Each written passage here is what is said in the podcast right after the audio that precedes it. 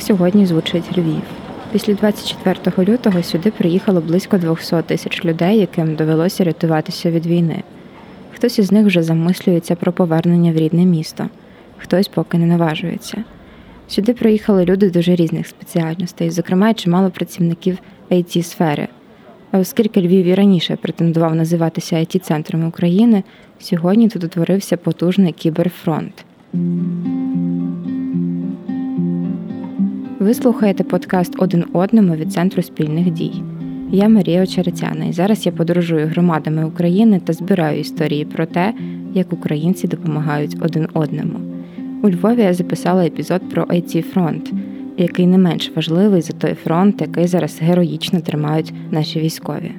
Ми всі готувалися, але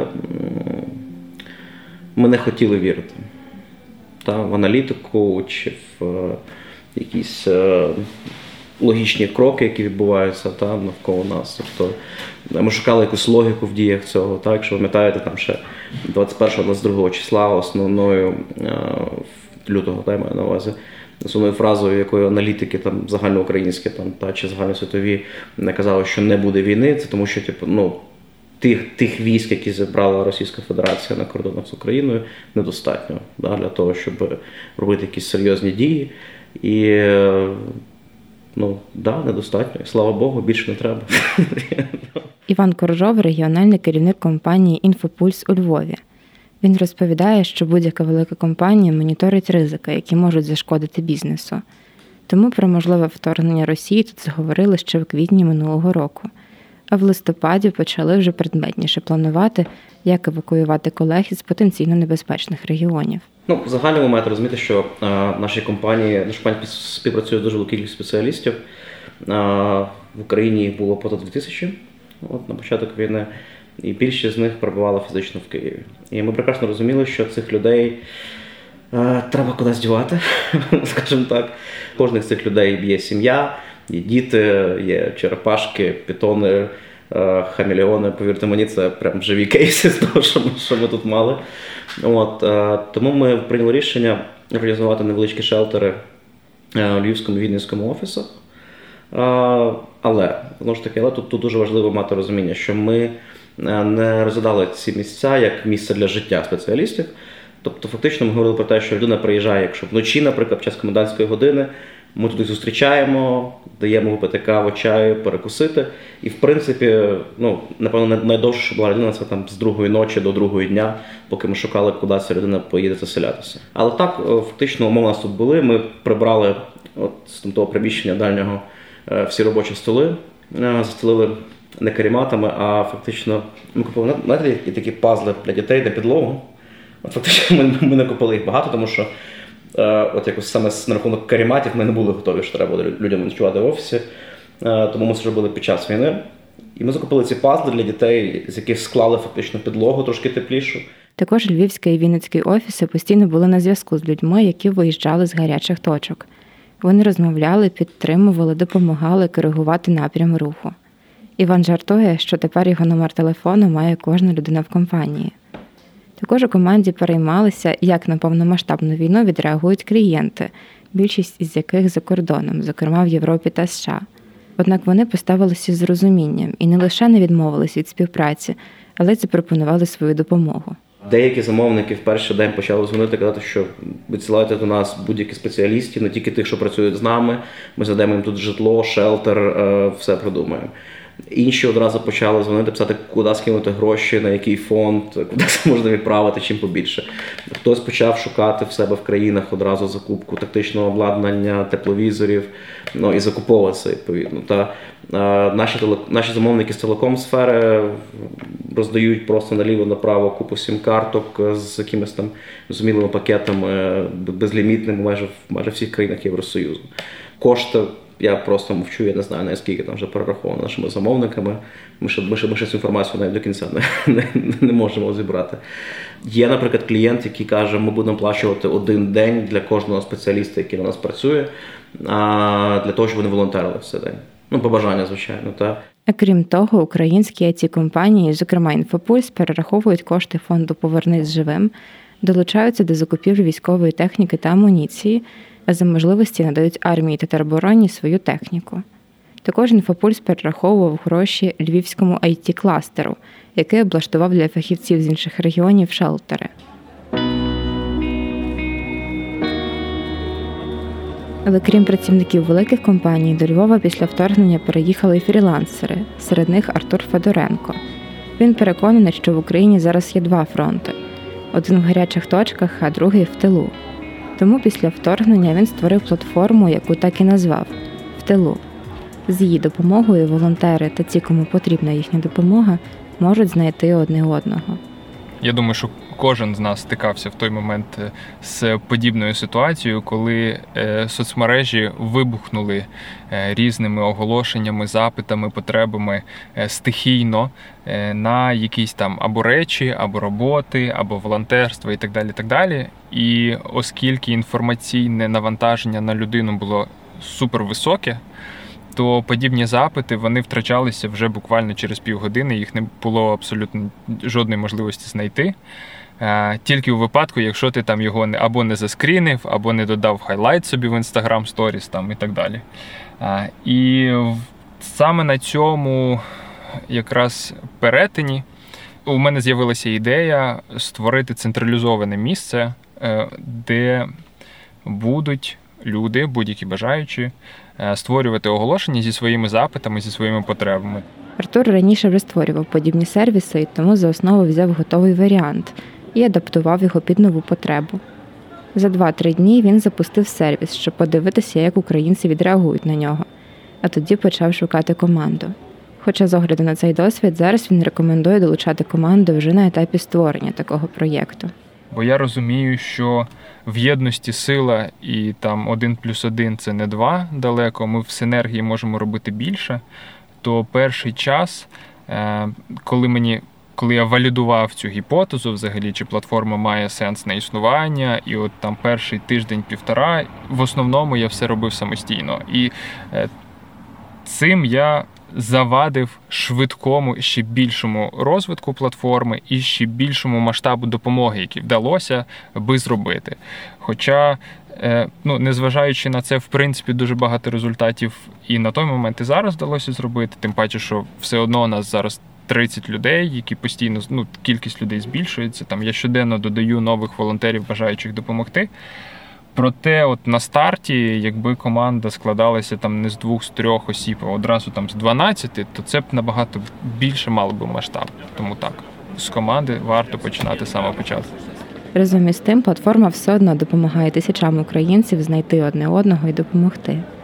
На момент запису інтерв'ю на сайті було зареєстровано вже близько 5 тисяч користувачів, а більше 300 тисяч людей на нього заходили. І ці люди фізично перебувають не лише в Україні, але й в 138 країнах світу. Усе це охоплення органічне, тому що жодної гривні на рекламу Артур не витратив. Після створення платформи новини про неї написали Washington Post, Вог, а також ряд польських та румунських ЗМІ. А крім того, Артур дуже тішиться, що на платформі немає шахрайства. Е, ну, Немає якихось там сірих схем там або обману А люди на довірі абсолютно допомагають один одному, е, і ніхто нікого не обдурює, не обманює. Це дозволяє нам відкрити платформу без її попередньої модерації. Тобто, якщо тобі потрібна допомога тут і зараз, ти можеш опублікувати оголошення і не чекати, поки модерація там адміністрація його верифікує. Е, це свідоме рішення, тому що потребу потрібно вирішувати вже. Е, максимально швидко. І не потрібно витрачати якісь додаткові е, там хвилини. Були були у мене ситуації, коли там нам в чат писали: ось ми в Ірпіні сидимо в укритті, нас бомблять, немає світла, їжі, допоможіть нам. Ну і звісно, якби якщо ми ще й накладемо туди модерацію, там яка займе там півгодини чи годину, ну ми можемо втратити людей. Стосовно дивних запитів, е, були певні е, публікації людей з Росії, е, які не бажають нам добра і навпаки хочуть, щоб все було погано з різними фейками. І ми супер швидко реагуємо на це, видаляємо, знаходимо людей, які це роблять. Я просто в попередньому у мене досвід рекрутера, і я знаю, як знаходити людей навіть по якимось мінімальним зачіпкам. Артур прагне розширювати та масштабувати платформу, аби тут люди могли не лише опублікувати свій запит, але й, наприклад, прослухати цікаву лекцію. А також роботодавці зі всього світу можуть безкоштовно скористатися сервісом, щоб працевлаштувати українців. А ще один проєкт, який запускають на платформі, це хаб виробників. Е, ми хочемо запустити хаб українських виробників, які е, виробляють або налаштували свої виробництва на виготовлення речей, спорядження для наших військових, щоб пришвидшити логістику, щоб зменшити час очікування і е, людям, українцям, які там е, займаються закупівлею, наприклад, тих самих плитоносок, розгрузок, бафов, балаклав, е, не потрібно було купувати це за кордоном. А можна вже купувати це тут, не чекати там багато часу, і так само реінвестувати в українську економіку і ну, допомагати швидше нашим бійцям. Аби робити це все, платформі потрібні люди від модераторів до івент-менеджерів та SMM ників. Тому, якщо вам відгукується те, чим займається Артур, ви можете долучитися до команди в тилу та допомагати Україні у своєму місці. Тим часом інша українська команда створила ще один проєкт для допомоги українцям чат-бот в телеграмі Handy Friends. Його мета допомогти українцям, яким через війну довелося поїхати за кордон. Але спершу я розповім не про проєкт, а про одного з його розробників Некбакта Забірова, з яким я познайомилася у Львові. Як можна зрозуміти з прізвища, він не є етнічним українцем. Однак у 2019-му тут він знайшов свій дім. Я сам по національності з Таджикистану. Але не хочу обідати Таджикистан, насправді гарна країна. Оце вона мені не подобалась як в політичному плані. Бо я сам по себе був що з дитинства дуже такий волелюбивий. Бо я бачив у фільмах, бачив таку демократію. Я теж хотів таку себе в країні, і з цим було багато проблем. Бо в Таджикистані своєобразна політика. І коли мені було 16 років, я накупив гроші і покинув. Таджикистан завжди, досі там не був. От там був в одної країні, був в Валенсії, був в Кіпрі, був в Дубліні, багато в країнах був, везде шукав насправді дим. НЕК зацікавився Україною, коли на президентських виборах балотувався тоді ще комік Володимир Зеленський. Хлопці шокувало, що в колишній республіці Радянського Союзу людина без політичного бекграунду може дебатувати з чинним президентом. Подобалося йому й те, що в Україні взагалі є демократичні вибори із прозорою системою. Хоча ми в передвиборчий період любимо понарікати на наших політиків, для деяких країн сама наявність справжнього народовладдя здається розкішю. Це мені так сподобалось. Я вирішив на наступний день приїхати в Україну. Я купив білети, коли закінчився прямий ефір Зеленського. Купив квитки і приліти. Прилетів в Україну. Спочатку я прилетів в Одесу, там трохи погуляв, дуже сподобалось. Уже не просто сама Україна, а й на люди які тут люди добрі, по-перше, не мають ніяких націоналістичних або російських а, думок. Наприклад, ніхто мені ні разу в Україні не щось не казав, не завів, що я таджик. Всім на це можу сказати плювати. Зрештою, Неко солився у Львові і зараз працює в команді Д2. Він розповів про проєкт Handy Friends разом зі своєю колегою Вікторією з Одеси. У цьому чат-боті українці, які виїжджають за кордон або вже там знаходяться, можуть отримати допомогу від української діаспори, причому різноманітно від корисної інформації до допомоги з житлом та роботою. А, Простой приклад. Українська діаспора в Туреччині зараз вона користується Handy Friends, щоб допомогти. Вони мають свої власні бізнеси вже в Стамбулі, в Анкаре та в Анталії. І а, нанімають зараз українських біженців через Handy Friends. Наразі чат-ботом вже скористалися 40 тисяч людей. Він охоплює близько 50 країн, зокрема Європу та Арабські Емірати. Однак, оскільки найбільше українців їдуть саме в країну Євросоюзу, розробники більше зосереджуються на цих напрямках. У нас є історії, наприклад, навіть наших розробників та менеджерів, які користуються цим і кажуть, що е, змогли знайти житло. Е, в нас є е, наразі відгук, що мама з двома син синами змогла записатися до лікаря та знайти собі педіатра завдяки нашим партнерам, які до нас долучилися. Тому таких історій дуже багато, і ми дуже радіємо. І тут важливо не тільки та інформація, яку ми знаходимо, а ще дуже важливо підключати сюди партнерів. Тому так нам дуже важливо знаходити когось цікавого, хто може допомогти медициною, або, наприклад, транспортом, або є волонтер, який знає якісь лазейки, да, як можна так сказати, наприклад, як зняти житло, або де куди віддати дитину, до якої школи краще. А найсамоважніше, я був дуже горд за за українців за це. Багато запросів на Handy Friends це не допомога получення біженців, допомога получення грошей як біженця, які дають, наприклад, Польща, Німеччина або щось інше. Багато запросів шукання роботи, бо наші хочуть працювати. Вони не хочуть, як як російську кажуть, бути нахлебниками. Вони хочуть їм і на, працювати поки час війни. Чат-бот створили та обслуговують на волонтерській основі. На сайті Хенді та в самому чат-боті можна зробити пожертву як в Україні, так і з-за кордону. Всі кошти спрямовують на поширення Handy Friends, аби якнайбільше людей могли про нього дізнатися. А також частину грошей передають волонтерам, які закуповують продукти для тих, кому це зараз потрібно. А крім того, проєкту дуже потрібні волонтери. Тому, якщо ви живете за кордоном і хотіли б допомогти українцям, Зробити це можна через Handy Friends. Але насправді цей проєкт не єдине, чим зараз НЕК допомагає Україні. Оскільки за освітою він інженер, зі своїми друзями він робить дрони для тероборони та військових. Спершу брали готові коптери та вдосконалювали їх відповідно до потреб військових, а згодом почали створювати повністю свої дрони. І зараз НЕК шукає інженерів, програмістів та математиків, які зможуть підсилити команду та допомогти створювати ще кращі дрони.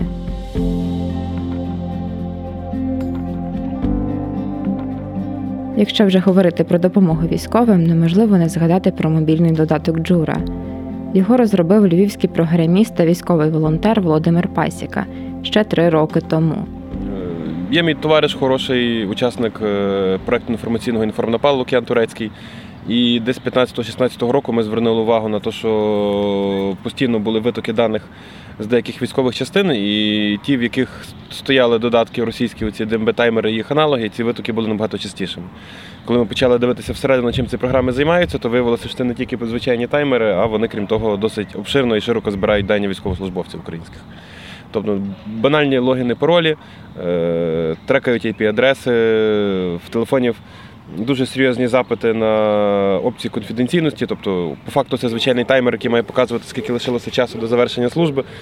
А якщо подивитися вход програми, то вона збирає геолокацію і пробує сама брати доступ до медіафайлів, до телефонної книжки, до смс. Тобто вона, грубо кажучи, бере повністю телефон під свій контроль. Щоб зупинити це, Володимир та Лук'ян на волонтерській основі створили джуру. І так почали закривати вікно українських смартфонів для російської розвідки. Це не є повноцінна робота 8 годин в день, але десь години 2-3 в день приходиться приділяти. Тому що проект, який мав починатися як звичайний аналог, і там, грубо кажучи, показувати просто скільки днів залишилося, розрісся в дуже серйозний проект який став таким умовним швейцарським ножем для українського військового, тому що в нас там і новини, такий укрнет військовий вийшов, і події історичні, там певний виховний момент. Е, купа довідників самих різних, починаючи там від тактичної медицини, снайпінга і закінчуючи умовними знаками НАТО, як вони компілюються, там технічними характеристиками зброї. Господи, що там ще було? Структура ЗСУ, яку там половина ЗСУ само не знає. Оці всі знаки, шеврони. Тобто ну, це дуже універсальна річ стала. Там з'явився чат військовий, де сидять військовослужбовці. Тому проект почав розростатися досить динамічно. Там зараз біля 70 тисяч користувачів, і воно бере досить нормально часу. У 2021 році розробники заключили меморандум із Міністерством оборони, що фактично зробило додаток офіційним. А після 24 лютого почали процес передачі джури на баланс Міноборони аби додаток, яким користуються 70 тисяч військових, не залишався в руках приватних осіб.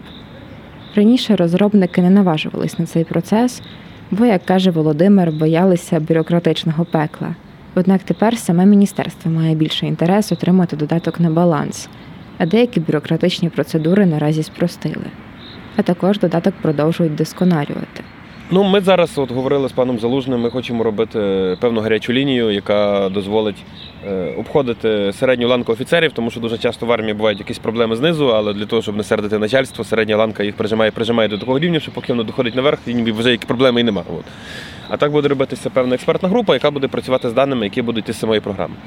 Потім ми ще плануємо робити різні варіанти опитувань для того, щоб пришвидшити цей варіант збору даних. Е, для підрозділів е, матеріально психологічного забезпечення так само ми будемо робити опції по донесенню матеріалів до військовослужбовців для того, щоб вони отримували коректну інформацію з українського боку перед тим, як попадуть під вплив якихось російських е, іпсошників, там інформаційно-психологічних операцій, так які зможуть якимось чином пробувати міняти світогляд наших військовослужбовців, бо вони постійно в принципі то роблять. А ще в додатку військові можуть підвищити рівень кіберосвіти. Для цього розробники створили проєкт Security Steps. Це такий короткий навчальний курс по інформаційній безпеці, тобто там віруси, фішинги, інформаційний вплив і так далі. І ми, власне, його також інтегрували в джуру, коли користувачі заходять, реєструються, ми присилаємо додаткове запрошення, воно добровільне. Тобто людина може пройти цей курс, тобто там курс порядка 20 відео по 90 секунд на ці всі теми, і пройти потім тестове опитування, що як засвоювалося. Тобто там йде тестове опитування опитування до, потім йде курс, потім йде тестове опитування після. Ми прогнали біля 40 тисяч військових, добровільно вони пройшли, і ріст вийшов десь порядка 32-37% між тим, що було, і тим, що стало. Тобто ми на третину підняли рівень кіберосвіти, скажімо так, і захищеності. Це ще такий додатковий маленький продукт з боку біліджур. Після цієї історії у вас навряд чи залишаться сумніви в тому, наскільки важливим є кіберфронт. Адже це приклад того, як всього двоє спеціалістів на своєму місці зробили продукт, який тепер дуже сильно допомагає десяткам тисяч наших військових і захищає їхні смартфони від російського ока.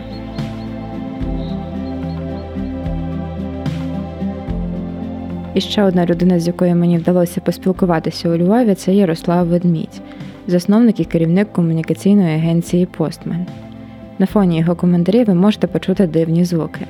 Не лякайтеся, це його собака Нора, яка приїхала у Львів разом із господарем. У перші дні вторгнення співробітники компанії мали час, щоб дістатися відносно безпечного місця. А після того Постмен почав запускати нові проєкти.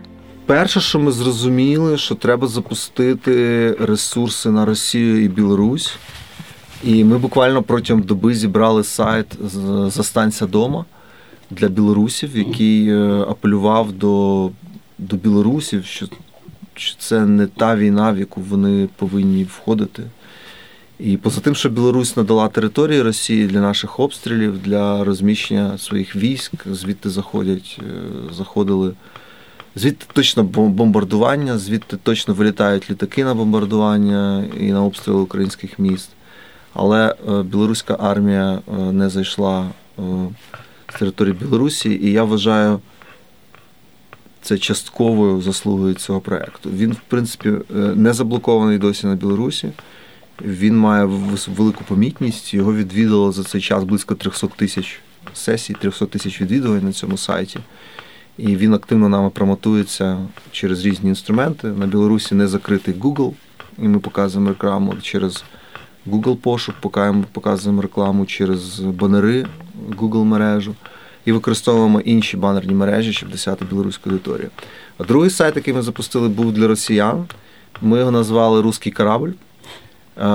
Можливо, трошки зухвало і, можливо, трошки відштовхуючи для росіян, які розуміють, про що йдеться, але більшість з них, власне, на цьому сайті цю історію дізнаються. Дізнаються історію про напад Росії на Україну, дізнаються історію про острів Зміїний, дізнаються історію про це мото чи про цей девіз. Якщо можна так назвати цю фразу, також були проєкти на українську аудиторію, зокрема, сайт із порадами, як реагувати на російські фейки та архів злочинів Росії. А ще один проєкт агенція запустила, щоб підтримати українських підприємців. Е, ми зрозуміли, що є велика кількість е, донорів, е, більших і менших за кордоном, які готові підтримувати українців не лише в напрямку фінансування зброї, фінансування збройних сил, міноборони але хотіли б давати якусь економічну економічну підтримку. Більше того, не макроекономічну підтримку, а якісь маленькі, маленька допомога, можливо, бізнесам, можливо, компаніям. І з'явилася дуже проста ідея створити платформу. Ми її назвали Work4UA. Орг.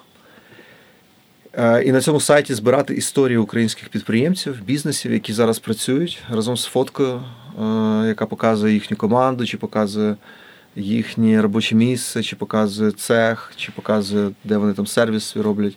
Історія і PayPal аккаунт, який дозволяє з будь-якої країни світу зробити donation на підтримку цього бізнесу. Зараз ми розширюємо цей сервіс е, і додамо туди вже найближчим часом не лише можливість робити donation, але й можливість е, купити е, виставлені, як ми їх називаємо, лоти.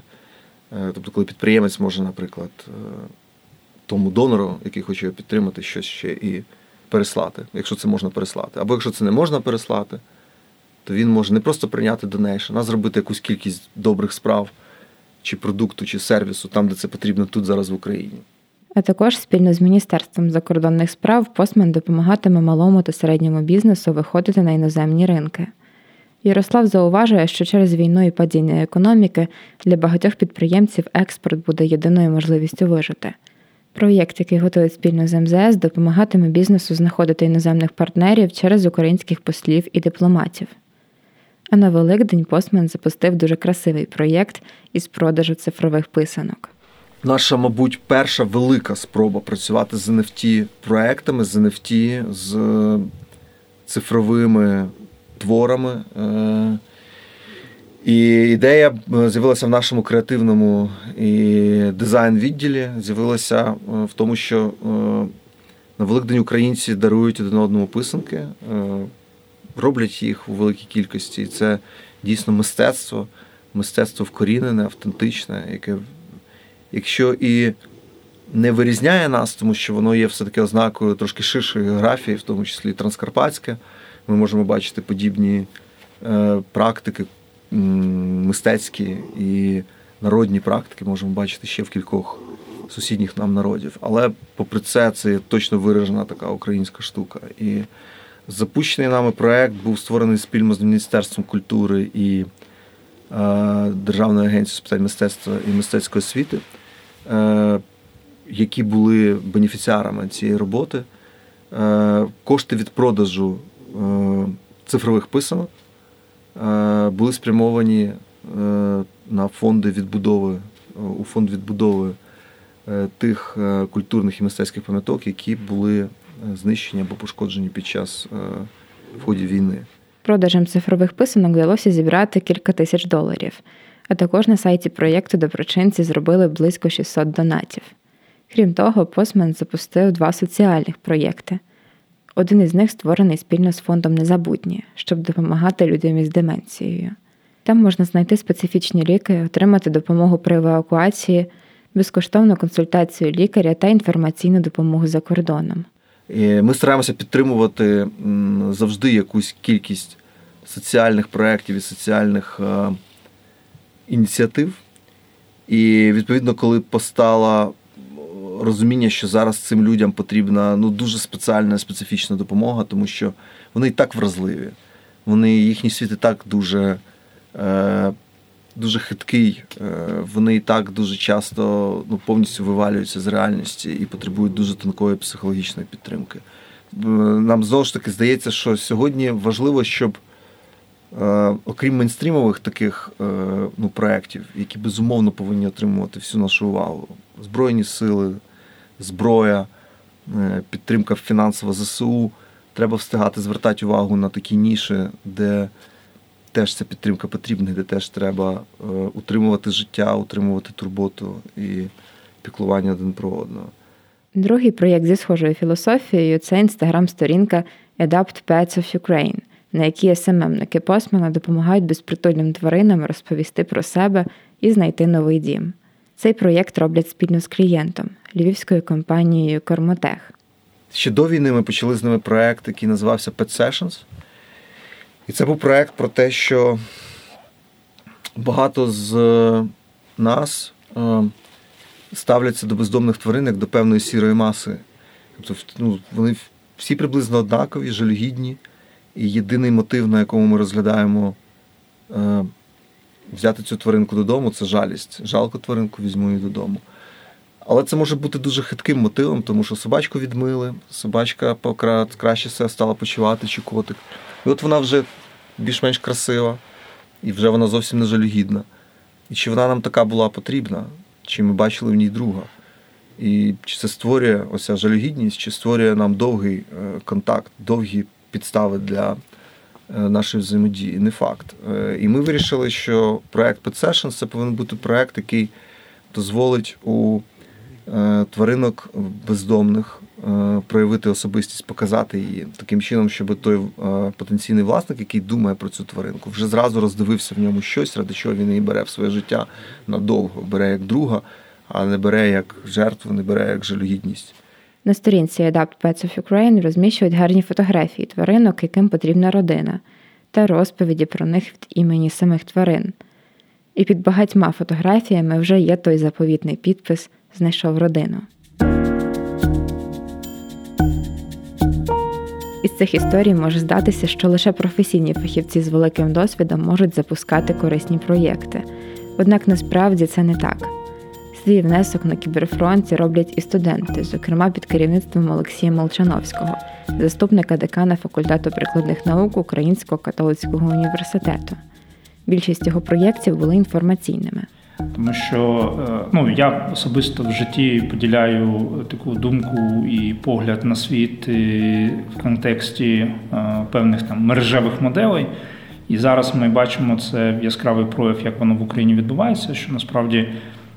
Чим в чому полягає наша сила, це в децентралізації, а відсутність якогось е, чіткого центру координації дій, і це е, те, чим ми переважаємо ворога в тому відношенні, що якби був такий центр, його б можна було знищити, і тоді би е, було б набагато гірше. А так цього центру немає, і українці мають оцю таланти, здібності приймати рішення і бути незалежними там від певних обставин. І ця мережевість вона фактично е, якби дає нам цю надію на перемогу. А, І в мережевості насправді в мережі найважливіше це є потік інформації. От е, Коли ти не маєш єдиного центру, який тобі каже, що робити, ти якимось чином повинен дізнатися і прийняти рішення, власне, що тобі робити. І для цього тобі потрібно зібрати інформацію. От, І ти можеш це робити через там просто знайомства, читаючи щось, е, але коли йде вал, такий, ну просто цунамі цієї інформації, всі роблять все, то е, я побачив, що є цінність створення ресурсів, які будуть централізувати певну інформацію. Так запустили проєкти, щоб обліковувати інформацію про різні волонтерські та кіберініціативи та структурувати її в одному місці. І є приклади, коли завдяки цим ресурсам волонтери знаходили та підсилювали одне одного.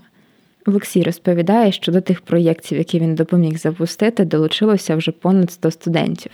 У нас е, е, один проєкт, е, який дотепер функціонує, називається Post to Stop War, де ми майже щодня або кожен другий день публікуємо пости і перекладаємо їх приблизно на 40 мов. А з тим, щоб поширювати інформацію про війну, про якісь важливі факти цієї війни, е, доносити її до іноземної аудиторії. І Він спрямований на те, щоб давати таку міжперсональну комунікацію, не те, що публікується в медіа, коли от в тебе є друг в умовній Португалії, і ти хочеш цьому другу на португальській мові написати коротке повідомлення з якимись новинами, так, щоб це було зрозуміло йому і доносило якісь сенси. Так ось е, в якийсь момент над цим проєктом там більше сотні студентів-волонтерів працювало. Зараз набагато менше, там лишилося певне ядро. От, Але якщо так намагатися підсумовувати, то в цьому тому хаосі ну, доволі багато. Та? Тобто ми говоримо про сотні студентів. Також були проєкти, спрямовані на російську аудиторію. Це була спроба пробити інформаційний кокон Росії, схожа на ту, про яку вже розповідав Ярослав Ведмідь із Постмен. Тут можна ставити питання, наскільки це вартувало взагалі робити, тому що чи ці люди взагалі дослуховуються до такого роду інформації.